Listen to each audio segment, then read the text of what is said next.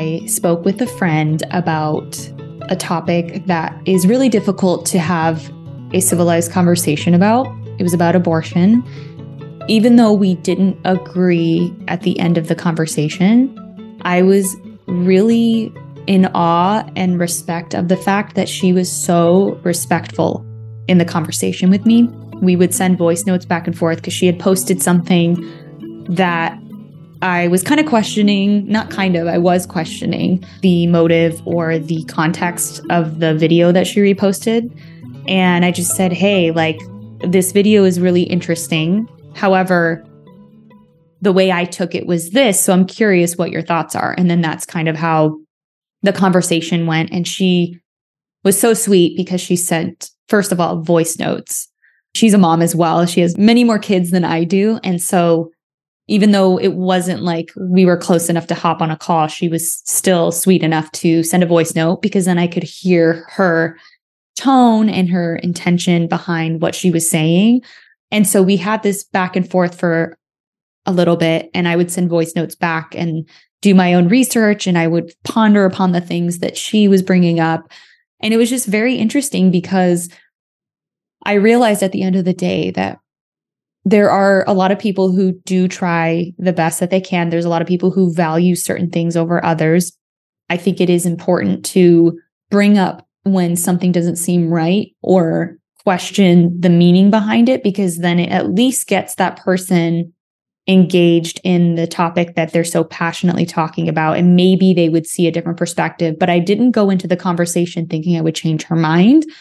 I just went into the conversation of I like this person so much and I want to stay friends with them. So how would I navigate this topic knowing that? And I took it as like a challenge almost to talk about something that I felt strongly about and wanted to walk away from the conversation still friends with this person.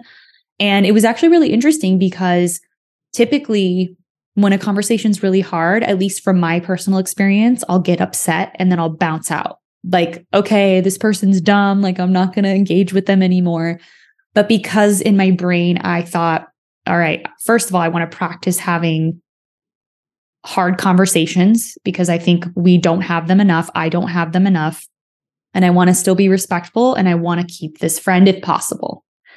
And so I think having that end goal really helped navigate the way that I responded and the way that I digested the information that she was giving me. So it was a very interesting moment. And I just learned a lot about her. And also by the end of the conversation, I realized, wow, the reason you feel this way is because of a few things that had happened in her history. And then also, it came down to what she thought was murder and what I thought was murder was completely different. Women should have health care and be able to make their own decisions and have control over their own body. And no one should force their religion on someone else, just like people who are religious don't want their rights infringed upon. I don't think by being religious that someone else should be infringed upon. So it was interesting because we realized, well, you think any kind of abortion is murder. And then I didn't. And so I said, well, I guess we're at a moot point because unless we agree on that basic fundamental idea, whatever we say isn't going to land the same with each of us. So, anyways, whoa, that went deep. But again, I am here saying this, and it's hard for me to even say this because I'm not trying to be political in any way. I'm not trying to tell you you need to believe whatever you need to believe. Everyone has their own right and way of believing something. Even if I agree with it or not, it, that's not the point here. I just wanted to put out there that it's important to talk about hard things respectfully with other people. And I'm not going to do it perfectly. No one's going to do it perfectly, but the more we can practice doing it, I think the easier it is to go deeper and connect with people and understand them at a level we wouldn't have if we bounced out too soon. Because I think we're so content with sound bites and being offended and being hurt, where there's so much to learn and grow from if we approach it differently.